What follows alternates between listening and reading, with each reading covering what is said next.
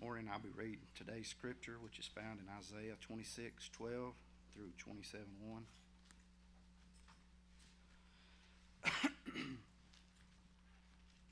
O Lord, you will ordain peace for us, for you have indeed done for us all our works.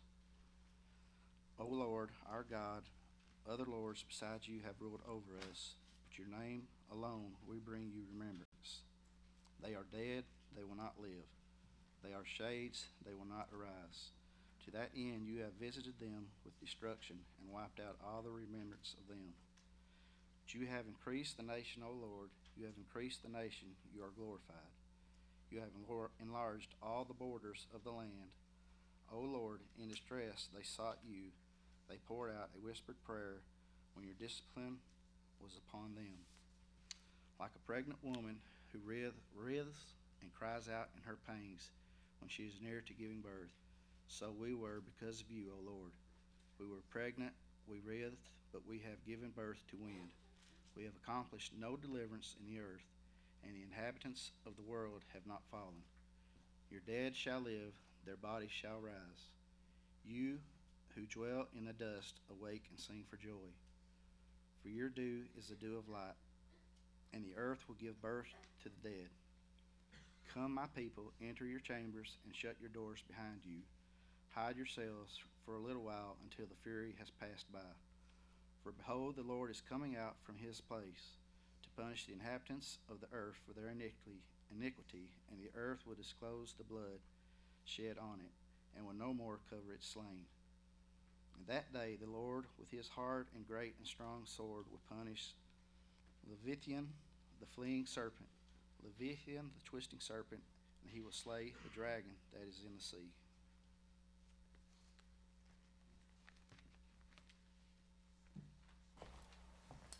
Let's pray together. Father, we, uh, we come to you this morning, Lord, and we, uh, we seek to honor your word. God, we seek to give you glory. We seek to give you praise. And I pray that you would, God, by your Spirit today, reveal to us yourself in your word. Pray that you would give us understanding and that you would give us wisdom today. I pray that you would send your Spirit to convict our hearts deeply, reveal to us ourselves as we understand you. We pray all this in Jesus' name. Amen. This morning, let's, uh, let's look at our text. Of course, we're in Isaiah 26. And we start in verse 12.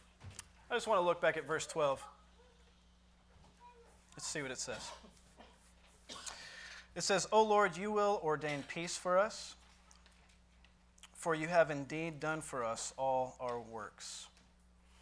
Now, if we think back in the book of Isaiah, which we've been in for quite some time, uh, this idea of peace is not a new idea. This idea of peace is something that's been anticipated by the people of God. They've not experienced peace, true peace. But yet they were promised that peace was coming.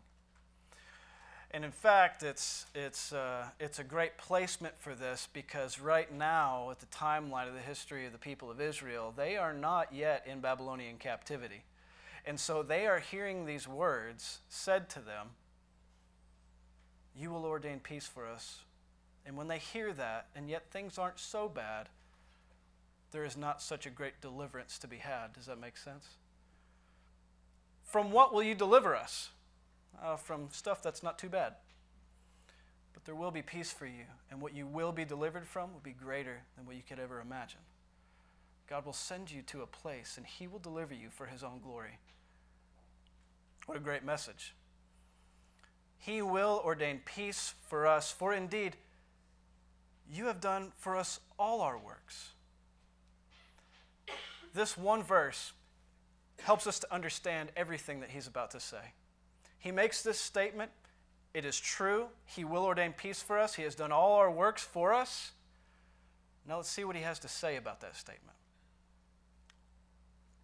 Before we get to that, we need to remember a couple things. Isaiah 9, verses 6 and 7.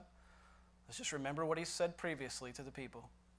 For unto us a child is born, unto us a son is given. The government will be upon his shoulder. His name will be called Wonderful Counselor, Mighty God, Everlasting Father, Prince of Peace. Of the increase of his government and of peace there will be no end. And on the throne of his father David he will sit, he will establish his kingdom forevermore. Now, when he says that peace will be ordained, some of your translations may say establish. That the Lord will establish, he will create peace for his people, and it will be established. It will be something created that the people can have in their possession. He's done all things, he'll do this as well. What kind of peace is he talking about? Now, we've had this conversation before. What kind of peace is really important? For Jesus said, um, I haven't come to bring peace on the earth, but rather I've come to bring a sword. I've come to bring division.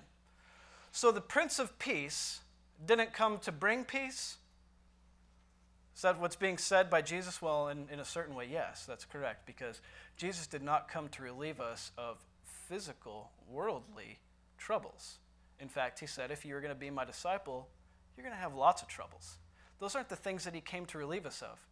There's going to be death, there's going to be hurt, there's going to be trouble, but those are not the things that Jesus came to deliver us from. Believe me, everything that He's going to deliver us from, He will deliver us from. He's not failing. He hasn't failed you. Just because you're going through times of trouble, He hasn't failed you. The Prince of Peace is ruling in peace. So, what kind of peace has He come to bring? Mainly, He has come to bring us the peace from, or the peace of, excuse me, the peace, peace with God. Let me get my wording right. He's come to bring us peace with God. The main problem that we had was that we were at odds with God. We were his enemy. That is the big trouble that needed to be fixed. And you better believe he did it.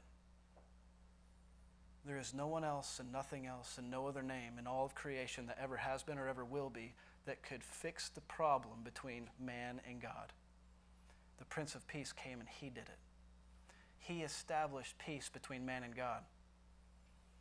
Now, there's another bonus part of peace that we get from him.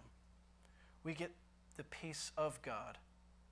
We, believers, those who have faith in Christ, this isn't just a blanket, everybody gets this, okay? It's those who have faith in Christ get this. It's a benefit of the Spirit of God living inside of us as believers. We get peace of God. As Paul says in Philippians 4 7, the peace of God which surpasses all understanding, will guard your hearts and minds in Christ Jesus. Now, when do we need that? In heaven or right now? We need it now. Now, I know there will be peace in heaven. Okay? I know that. I'm, I'm confident of that. Everybody else knows that. You say, well, one day there'll be peace. Don't you know that you can have peace now, too? That when the world is crumbling around you, don't you know you can have peace in the midst of a crumbling, decaying, hurtful world? you can have peace now. You will ordain peace for us, for indeed you've done all our works. Let's read on to see what he has to say about this. Verse 13.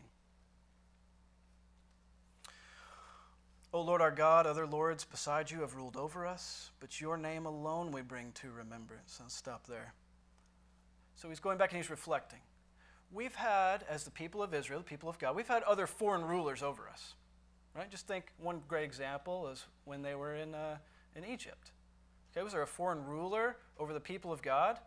Yes. But you know what? He's dead. Okay? We've moved on. We're in a different situation now. No, there's been other things, there's been other people, there's been bad rulers that we've had over us, but you know, even though they wanted to hurt us, they wanted to destroy us at times. Your name alone do we bring to remembrance when we reflect back. Your name alone. Even though there were foreign rulers over us, who was really ruling us? Well, God was ruling us, even, even in those hard times, even in, even in the times of oppression. Who was really ruling us? Well, God was, was ruling us still, even though it didn't seem like it. Okay, so it says in verse 14, they are dead They will not live. They are shades, as some of your translations may say. It's referring to dead spirits. They're just, they're dead. They will not arise. To that end, you have visited them with destruction. You've wiped out all remembrance of them. Okay, so this is the foreign rulers of the people. But, verse 15, you have increased the nation, O Lord. You have increased the nation. You are glorified. You have enlarged all the borders of the land. And so the picture here is that there were foreign rulers over them that wanted to destroy them. And what happened instead? Instead, the nation grew. Instead, the borders of the land were expanded. In the midst of a time when there was people over them who were more powerful than them, they wanted to wipe them out. But what happened instead? Because God was actually the one ruling, He is the one that said, But you're not going to destroy my people. Actually, that can't happen, and I will not let that happen because I am actually the one in charge. So, even though there's a difficult situation, God is still ruling and reigning over his people above and beyond that terrible situation. You see how practical that is? Yes, it is true and is a historical reality. Yes. But don't you see the greater scheme of what's happening here? That in the worst scenario, when there is a foreign ruler oppressing you with power and authority, right? Don't you know that God is still ruling and he will do with his people what he pleases for his own purposes and glory? He will do that because there is no power, there is no authority, there is nothing that is greater than God. Who rules over God? No one. So when there's a power, any power, it could be a spiritual power, right? Angels and demons and uh, Satan himself, okay? God is greater than all of them. He rules and reigns over them. But think of it at a more practical level bad leaders. Bad, bad leaders, it doesn't matter, whoever it might be at a local level, bad leaders at a national level, at a global level. Bad leaders. Who is reigning still? God is reigning still.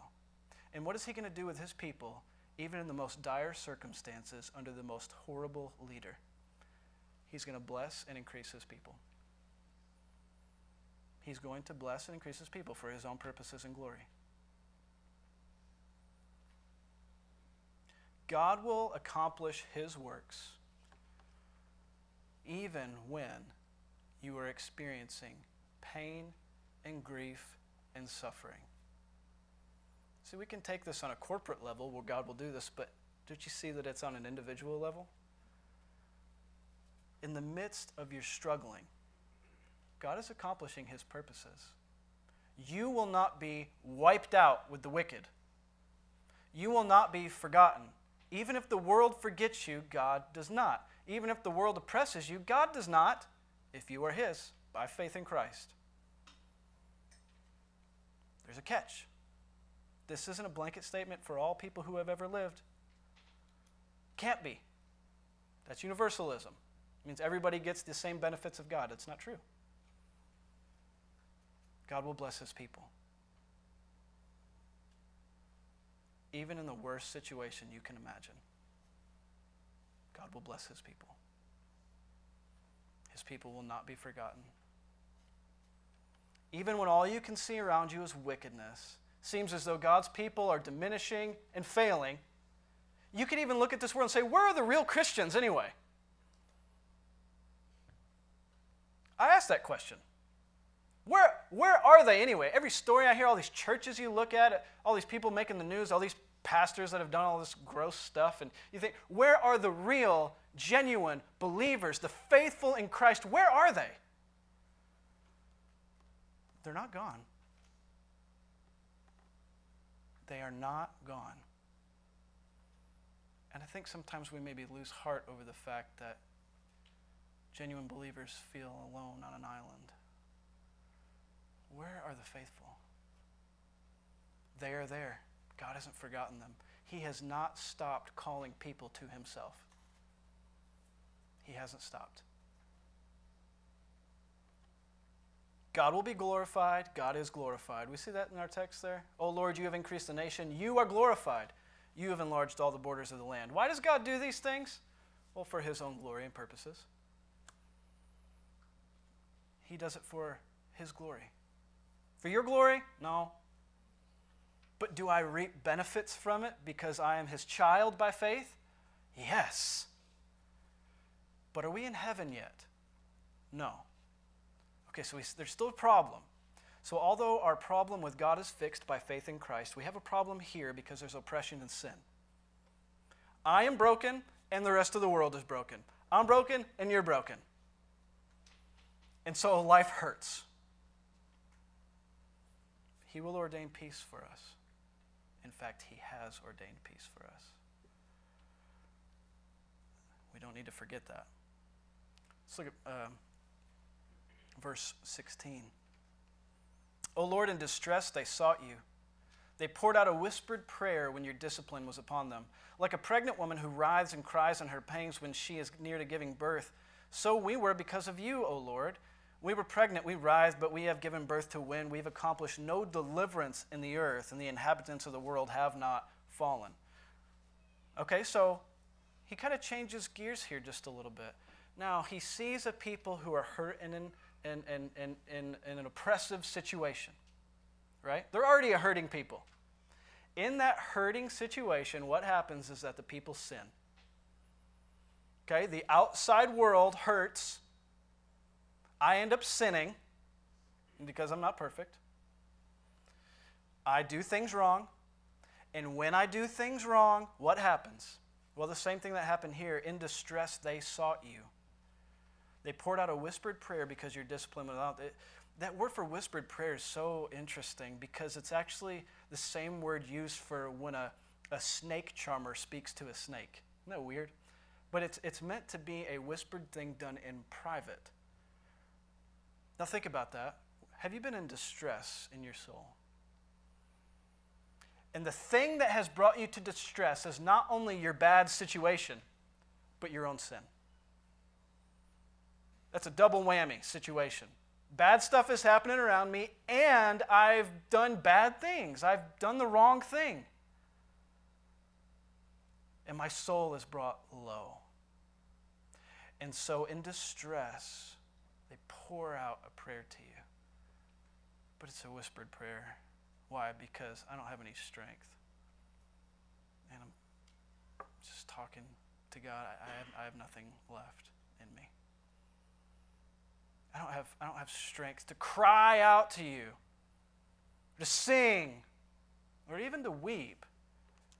I don't have energy for that. I'm beyond that. I'm distraught. I'm brought low. And so I say a prayer in my distress because I have exhausted all of my other options to give myself peace. I can't ordain my own peace. You know what? We all try we all try to create our own peace. Okay, here's what I'm gonna do this year. This year, I'm gonna, I'm gonna, cause, cause last year that wasn't so good. So this year, I'm gonna do this, I'm gonna do that, I'm gonna, I'm gonna save this amount of money, I'm gonna pay this thing off at this time, or, or I'm gonna get, we're getting a new car this year, or we're like, you know, the stuff that has really hurt us, whatever it might be. You know, now, uh, now inherently, those things are not bad, right? Um, I, I, hope to have a new car one day. Don't get me wrong. I, I hope to replace my car. That's not what I mean. But in doing anything that we do, a lot of times we do these things to establish peace in our hearts because the world is crushing in on us. And sometimes we do that out of obedience, and, it, and, it, and it's good and it's right. We're prudent thinkers, right? We're wise. God wants us to use our minds to be, make good decisions in this life right? Have a job, work, make money. Yes. Provide for your family. Yeah. Have good, safe transportation. Do it. Yes. Those are good. But sometimes our heart's intentions get out of the way, or get in the way, excuse me. And we do these things for our own personal gain to try to create a peace in our heart that otherwise wasn't there. It's been a really bad month, been a really, bad year. I know what I'm going to do. Okay? And you come up with a plan. And you, okay, this is going to make me feel better. You know what I mean? Uh, start doing yoga every night. You know? I tried that, actually. I'm not good at yoga, by the way. Uh, just throwing that out there. Just imagine me doing yoga, okay? Um, not good. Uh, we try to create this peace and it doesn't turn out well. But here's the situation that God presents for us in the Word. In distress they seek you, they are poured out as a, they pour out a whispered prayer when your discipline was on them. And here's the imagery of the wording here. It's the same as, you know, that, that how olive oil is created? It's done by pressing, uh, the good way anyway. It's done by cold pressing. You don't use heat, you don't boil them or anything, but they're pressed. Okay? And they used to kind of just spin, you know, a wheel and it would go down on the threads and it would press hard. Now we use hydraulic presses, right? Um, and the good stuff, the good olive oil, is cold pressed uh, olive oil. And we call it extra virgin olive oil. Sometimes it says cold pressed on it, right? I don't know if you noticed that or not. Other olive oil just says olive oil. If it just says olive oil, it's a lot cheaper. It's because it wasn't cold pressed. It's the stuff that was left over and they use other methods to get the oil out. Anyway, the wording here is as if we are something that is being pressed and what flows out of us is a distressed prayer. That the discipline of God pushes down on our life and presses out of us a prayer in distress. Now, can an olive bring forth oil without being pressed and distressed? No. Same way with us. Unless we are pressed by the discipline of God, we're not going to pour out the way that we would otherwise. We're just going to stay inside. Okay? We're, gonna, we're not going to have uh, uh, peace. We're not going to have um, a confession of who we are before Him. Uh, these are the things that are at stake. So we see now that the discipline of God is, is a mercy of God, is a grace of God, because if He didn't press down on our lives, we wouldn't cry out to seek Him.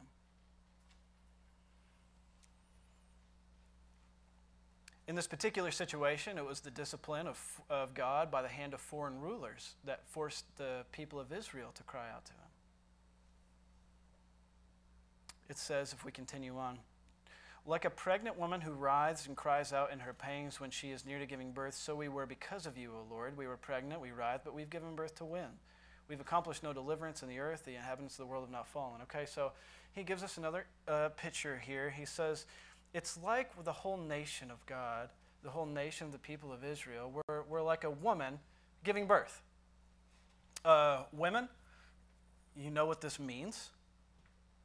You have a flashback to a time, and you know that's pretty bad pain. I didn't even go through it. I got my own little taste of it, right? I, I experienced how bad it is I know the kind of pain that it causes, even though I didn't personally experience it. But neither did the author here. But he knows that it's bad.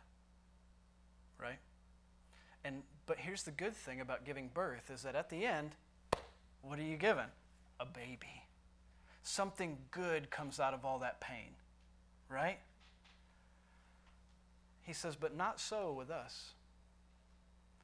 We were pressed by the discipline of God, and oh, it hurt. And I was just ready to, okay, where, where is the thing that God is going to deliver out of this that seems good? Where is the good? He says, but we, your people, we were struggling and writhing in pain, but we gave forth nothing.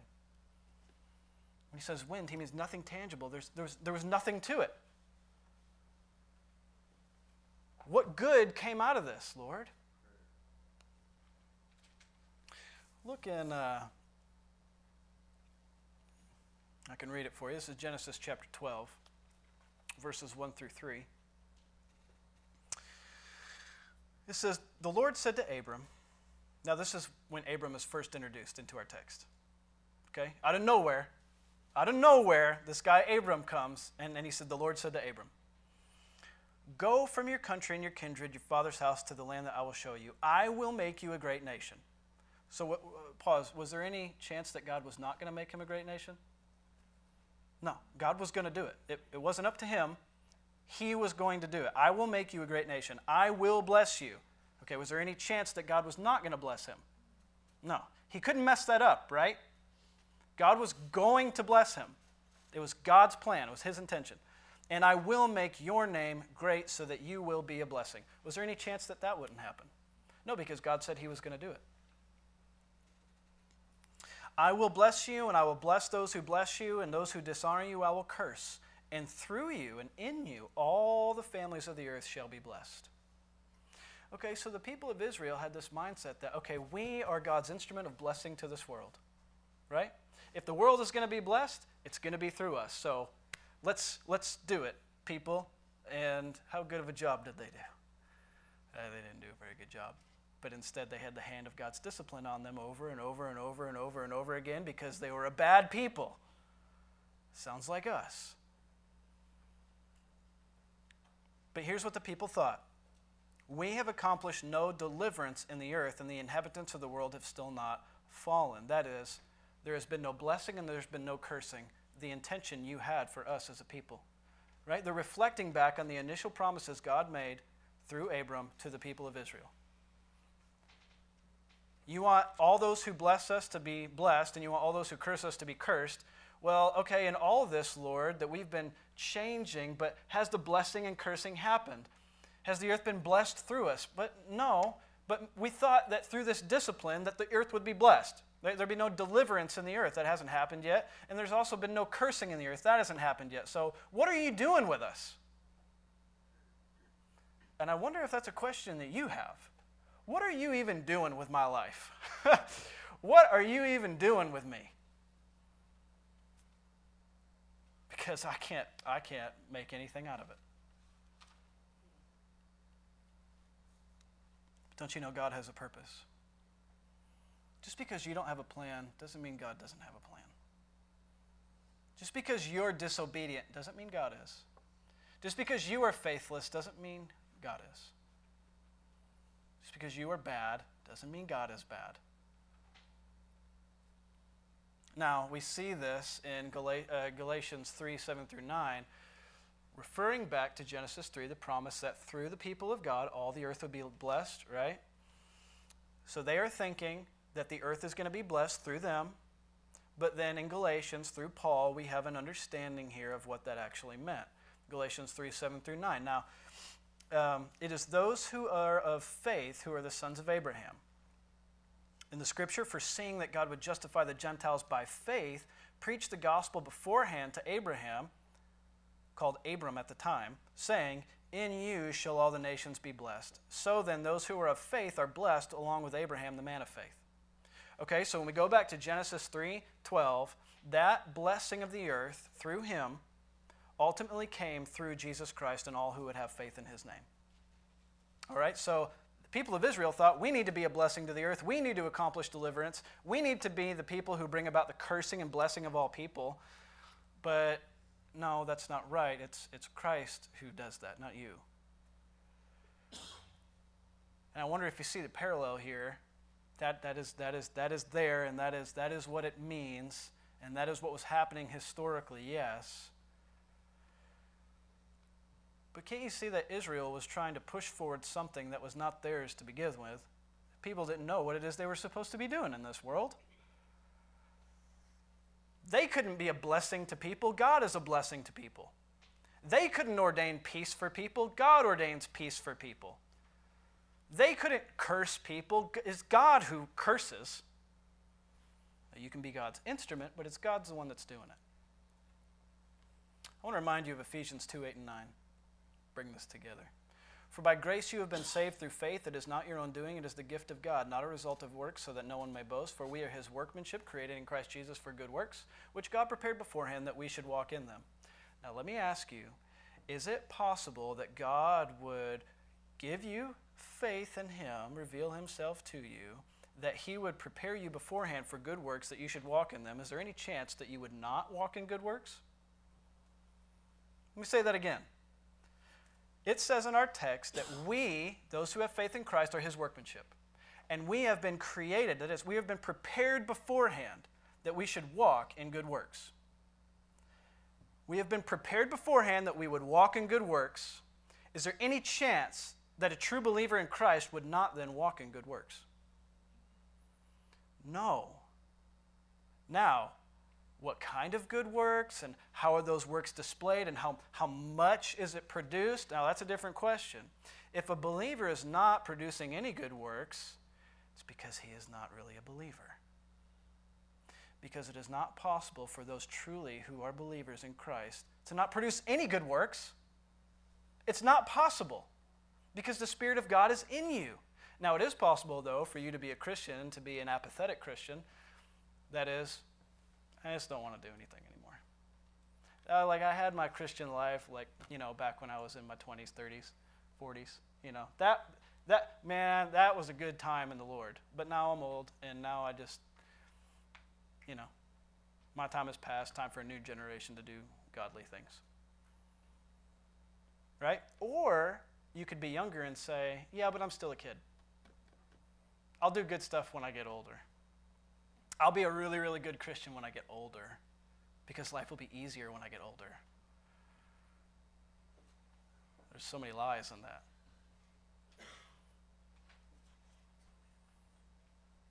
so there's a danger here. Here, faith is a gift of God. We understand that? It's very clear. There's very clear language. You don't create faith, God creates faith. A dead person can't say, I think I may have faith today. But you can be gifted with faith. You can be gifted with faith. And God can raise you to life by His Spirit. He can do that. But something that's dead is not going to respond. It is not your own doing, it is the gift of God. What is? Faith is. It's not a result of works, so that no one may boast. Here's where I want to get to. What is our intention? Your intention is not to create faith in someone else. You can't do it. You can't create faith in your kids. You can't create faith in anybody in your family. You can't create faith. But you know what you also can't do? You can't destroy faith either. You can't destroy someone else's faith. I hope that that is a comfort to you now, can you hinder someone's faith? Yeah. Yes. And we are warned against that, aren't we? Can you destroy someone's faith? No. Because it's not a result of works. It's not a result of your works, not a result of their works. It's a result of the work of God. But the one of faith ought to walk in good works.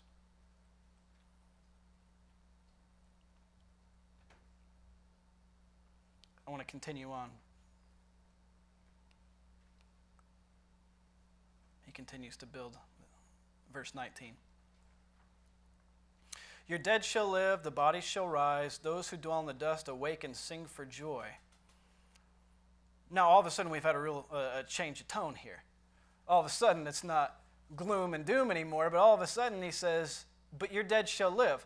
What were the dead that would not live before? It was those oppressors right? They die, they're not going to rise. Okay? Those things are dead. Those people are dead. Those foreign powers are dead. They will not rise. But your dead shall live. Those who are dead in, in you, their bodies shall rise. You who dwell in the dust, awake and sing for joy.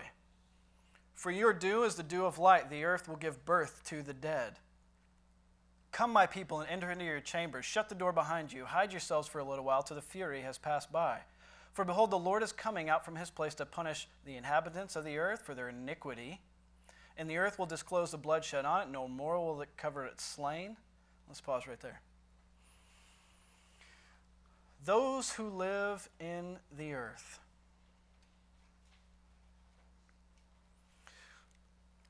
Is us one day your struggle and your anxiety and the pressures of the world are going to lead to your death. Come to terms with that as soon as you can.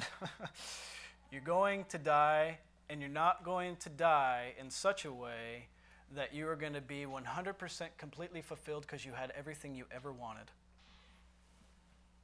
Your children turned out perfect. Your spouse is without spot, you know.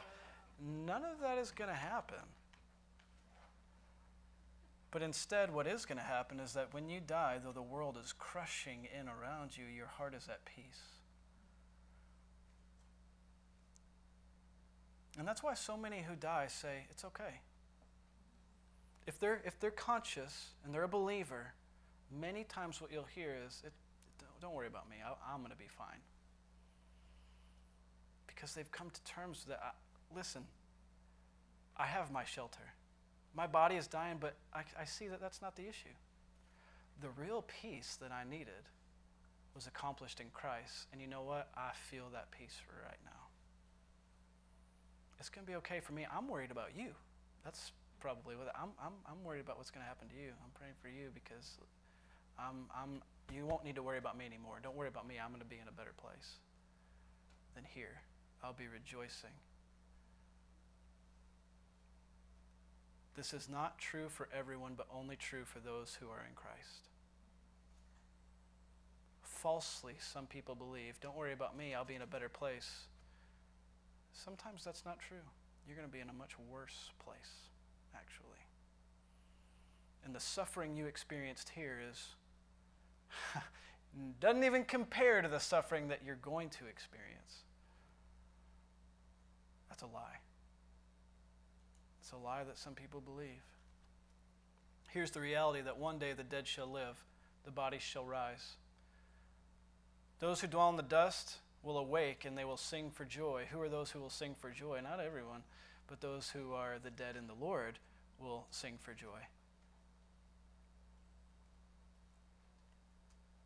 Come, my people, and enter into your chambers. Shut the doors behind you. Hide yourselves for a little while till the fury has passed by. We've seen that happen at least two times in Scripture that he's alluding to here. One time is the flood. Shut the door behind you, and the fury of God will pass before you. Okay, so shut the door. I'm safe inside in a shelter in the ark, right? I'm safe in here, and the fury and the wrath of God is being poured out all around me. But I'm safe. Shut the door behind you rest in a shelter. What shelter?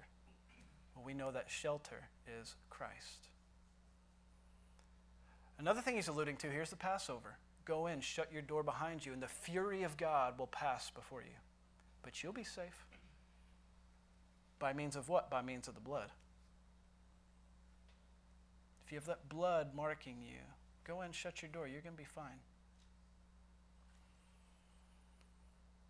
For all those who have faith in Christ, they have entered into shelter, and the wrath will not touch them, but it will pass by, so that we might rise and sing for joy, even though our body's dead.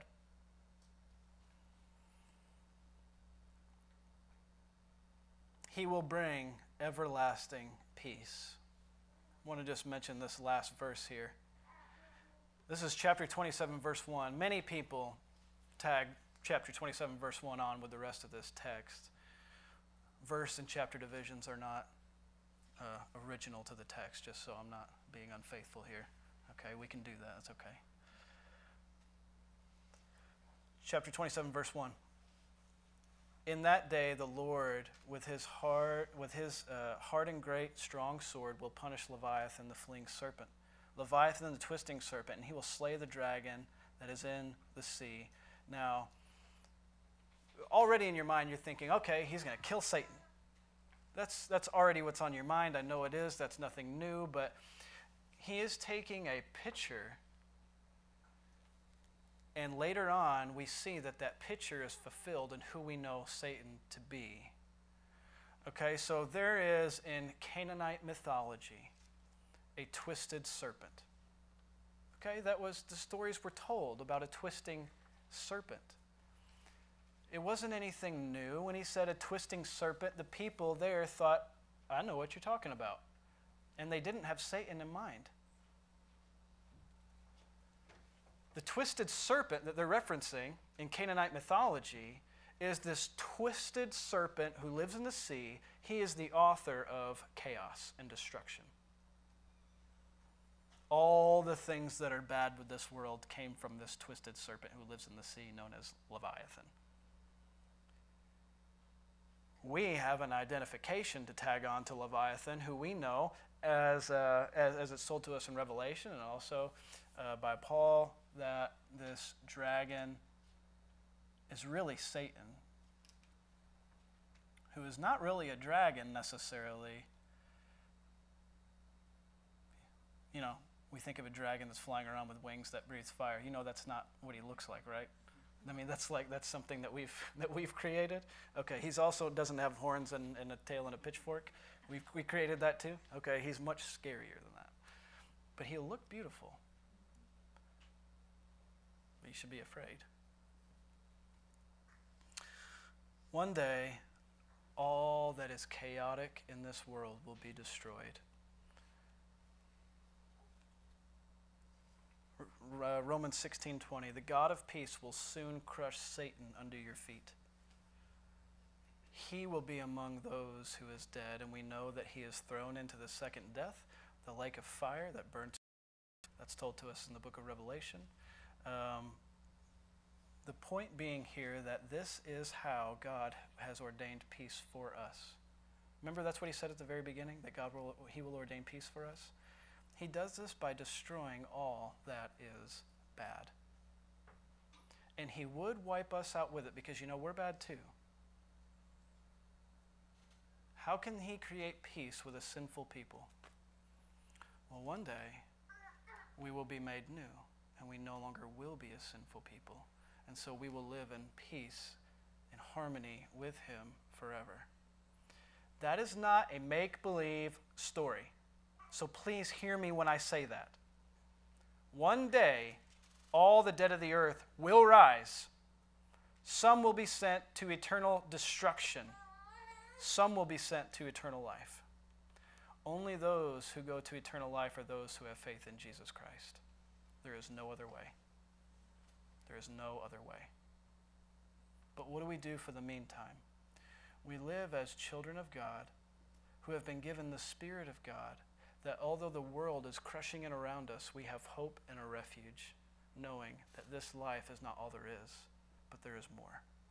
I want to end this morning by looking at a few words from David from Psalm 32, if you wouldn't mind to turn there with me. Psalm 32, we're going to look at verses 3 through 7.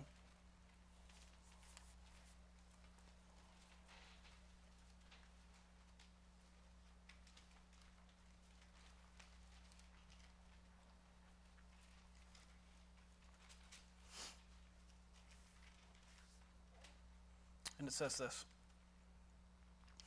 When I kept silent, my bones wasted away through my groaning all day long. For day and night your hand was heavy upon me, my strength was dried up as the heat of summer. I acknowledged my sin to you, I did not cover my iniquity. I said, I will confess my transgressions to the Lord, and you forgave the iniquity of my sin. Therefore, let everyone who is godly offer prayer to you at a time when you may be found. Surely in the rush of great waters they shall not reach him. You are a hiding place for me. You preserve me from trouble. You surround me with shouts of deliverance. I can remember a time when I was sitting in a coffee shop in Michigan. This was before I moved, so I was young. And I remember reading this, and it said, let everyone who is godly offer prayer to you at a time when you may be found. Surely in the rush of great waters they shall not reach him. You know, I've st- stewed over that in my mind for years. For years. I mean, probably 10 years. I have struggled to come to terms with what that means.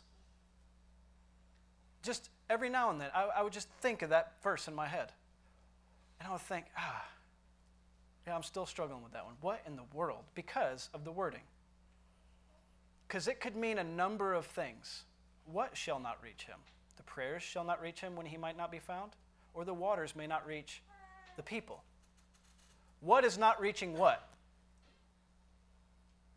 Because you can take it a number of ways. But here, here is, uh, here's how we should understand it. Everyone who is godly ought to offer prayer to God at a time when he may be found. When is the time when he may be found? When you are pressed. When you are pressed.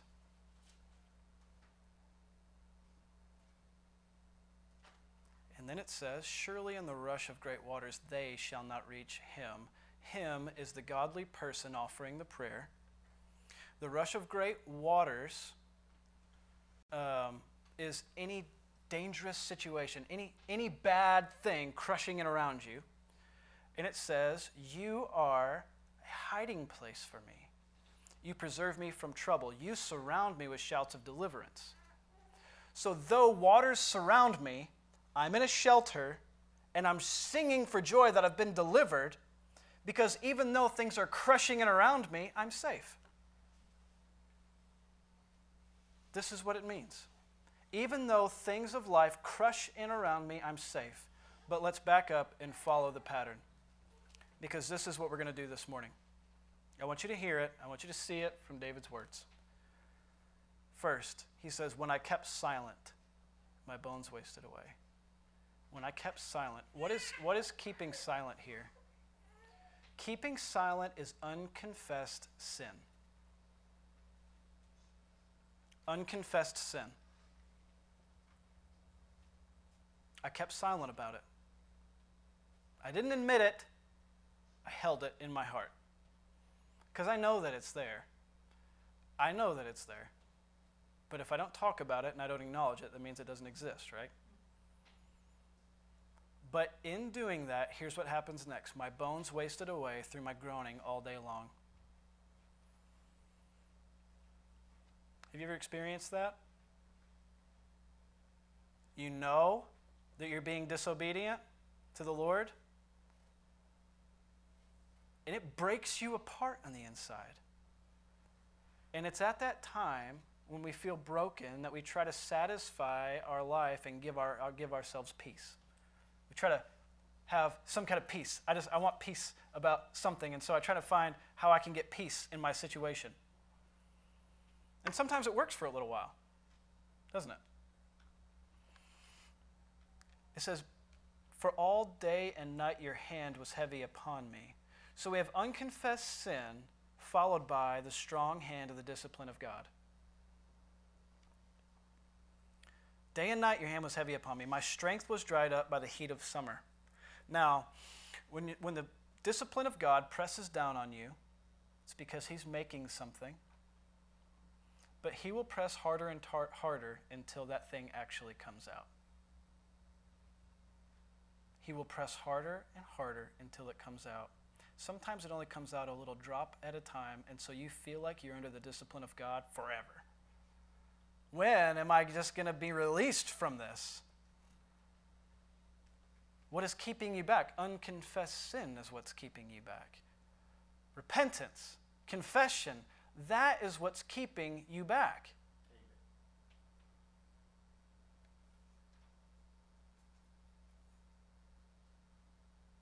My strength was dried up. Have you ever been to a place where the discipline of God was pressing on you so hard that you had no strength left and all you could do was whisper a prayer? I have nothing, I have nothing left. I have no other options to pursue. I am at my wits' end. Lord, you need to help me. And I finally realize it today. I might not realize it tomorrow, but I realize it right now. So you experience conviction in your heart. And what does he do next? I acknowledged my sin to you, and I didn't cover up my iniquity. Right here is a question that we have to ask ourselves Am I genuinely confessing my sin and acknowledging it to God? Or am I just moving on with every day like everything is the same? You have to confess your sins to God. Don't act like they're not happening.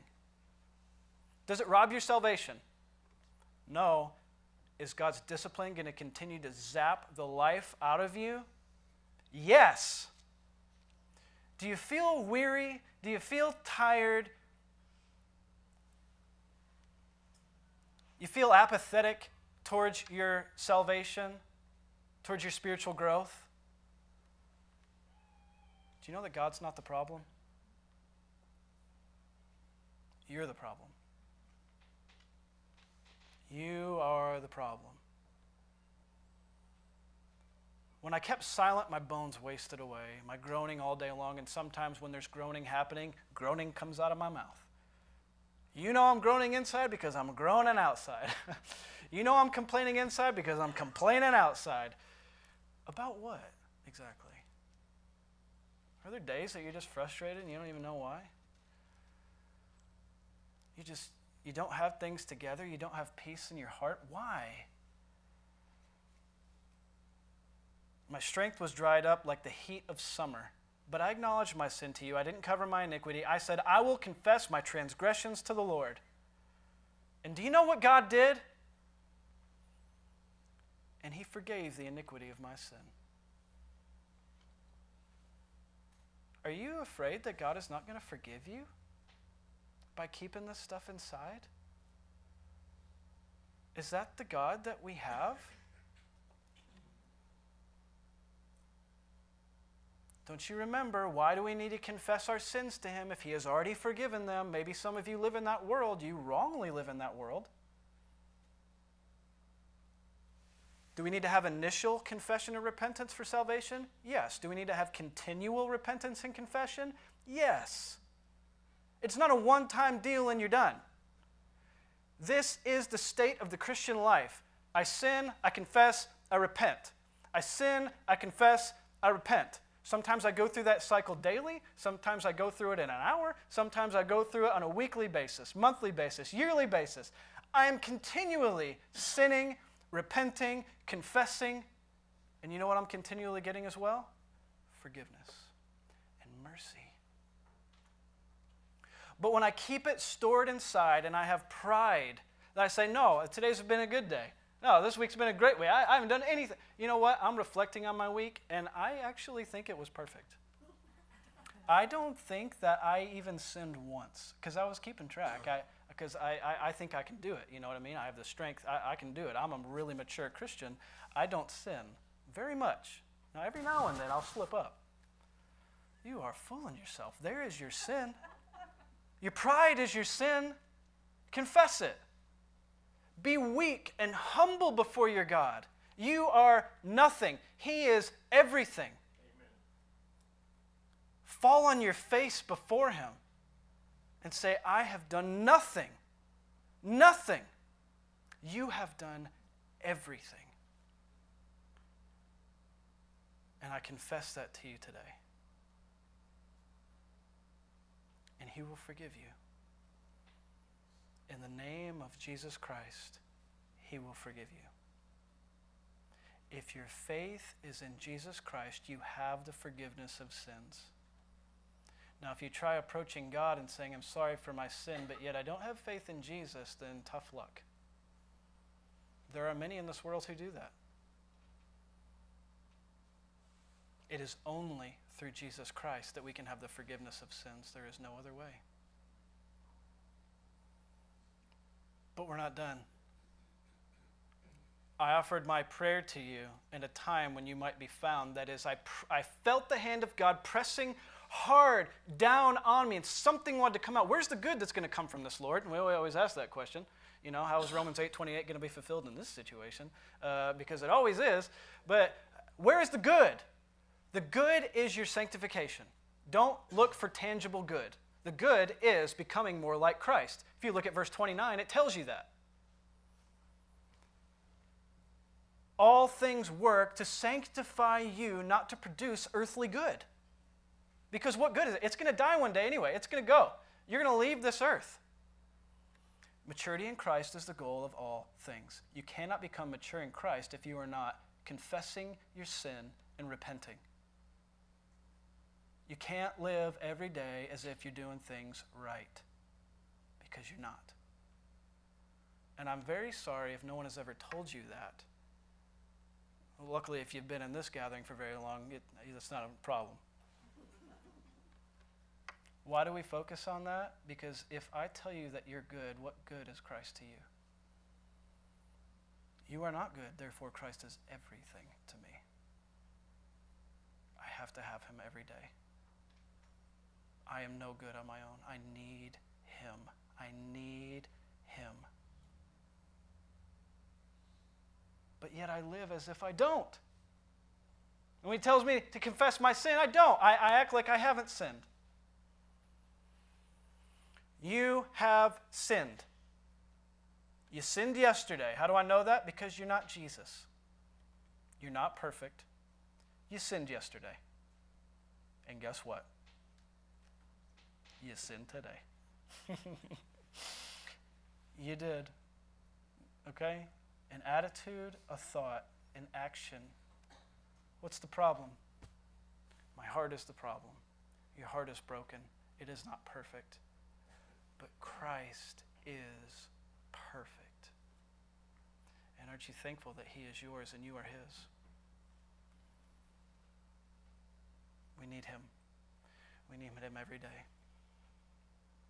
So, what do you do when you feel the hand of the Lord pressing down on you? I confess my sin. I have conviction of that sin. I receive forgiveness on the name of Jesus Christ. But it's not over yet. There's one more thing. Before we repeat the cycle of I sin and I confess and I repent and I have forgiveness, because you will repeat it, there's one more thing that we get.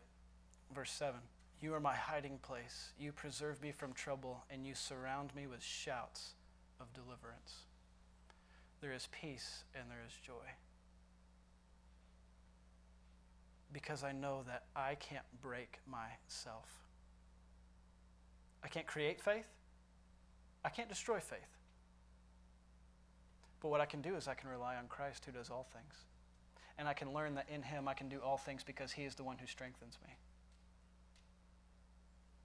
What is the call here? Well, it's a call to confession and repentance. Obviously. But I wonder if anybody's listening.